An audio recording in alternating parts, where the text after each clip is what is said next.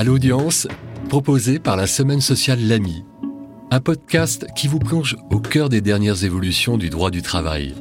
L'audience des conseils des prud'hommes, des parlementaires en audience, votre audience, vous les professionnels et les curieux en tout genre. Une actualité analysée par Françoise Champeau. C'est la mesure phare des ordonnances Macron, plébiscitée par les employeurs et honnie des salariés. Le fameux barème, véritable boule de cristal qui prédit les indemnités de licenciement.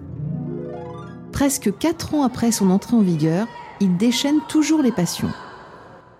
Le barème s'applique seulement en cas de licenciement injustifié ou sans cause réelle et sérieuse. Il fixe les montants minimaux et maximaux de l'indemnité, variant selon l'ancienneté du salarié et la taille de l'entreprise. Prenons un exemple. Un salarié, 3 ans d'ancienneté, injustement licencié dans une entreprise de plus de 11 salariés, se verra octroyer au minimum 3 mois de salaire et au maximum 4 mois. C'est sec, net et sans discussion possible, sauf si le salarié a été victime de discrimination ou encore de harcèlement, hypothèses dans lesquelles le barème est écarté. Circuler, rien à voir. Le ministère du Travail ne tarit pas d'éloges sur cet outil qui revêt les atours de la prévisibilité et de l'équité. Les employeurs connaissent par avance le coût de la rupture.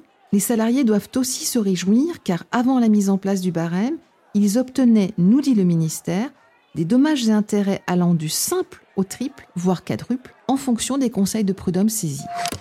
Alors, tout irait pour le mieux dans le meilleur des mondes? Pas franchement non, car ce qui est reproché au barème, ce sont ses trop faibles montants, particulièrement quand le salarié a peu d'ancienneté. Pour certains avocats, le barème serait contraire à des normes européennes et internationales. La Convention 158 de l'OIT prévoit le versement d'une indemnité adéquate ou appropriée, contrairement au barème. Interrogée sur le sujet, l'Assemblée plénière de la Cour de cassation a approuvé le barème dans un avis qui pour autant ne lit pas les juges. Mais chez les juges, la révolte gronde. Beaucoup de conseils des prud'hommes et de cours d'appel veulent s'émanciper du barème. Voyez cette affaire jugée par la Cour d'appel de Paris le 16 mars 2021.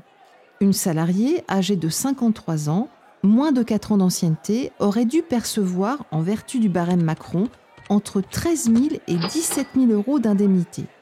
La Cour d'appel double la mise et lui alloue 32 000 euros, justifiée par la situation concrète et particulière de la salariée, à savoir son âge, son ancienneté, sa capacité à retrouver un nouvel emploi et le préjudice subi suite à la diminution de ses ressources financières depuis son licenciement.